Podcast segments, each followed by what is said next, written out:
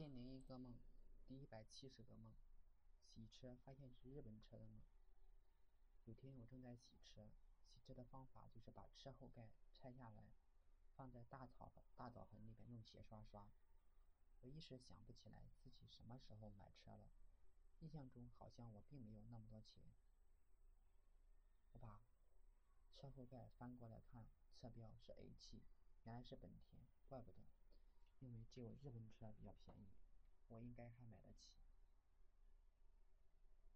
另外一个同学也在洗车，然而他的车标我也看不见。虽然我也想看看同同学什么车，不过想想还是算了。如果同学的车比我的车好，心里当然有落差；如果同学的车不如我的，好像我也没有优秀很多。这时候冬晓来了，有个同学问他有没有车，有车的话，别让他带话。冬晓说：“他正正准备买车。”二人想了想，好像冬晓很快就会有车，所以他就可以交差了。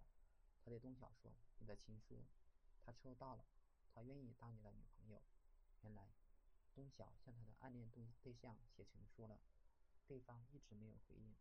今天人家带话来了，我真替他高兴。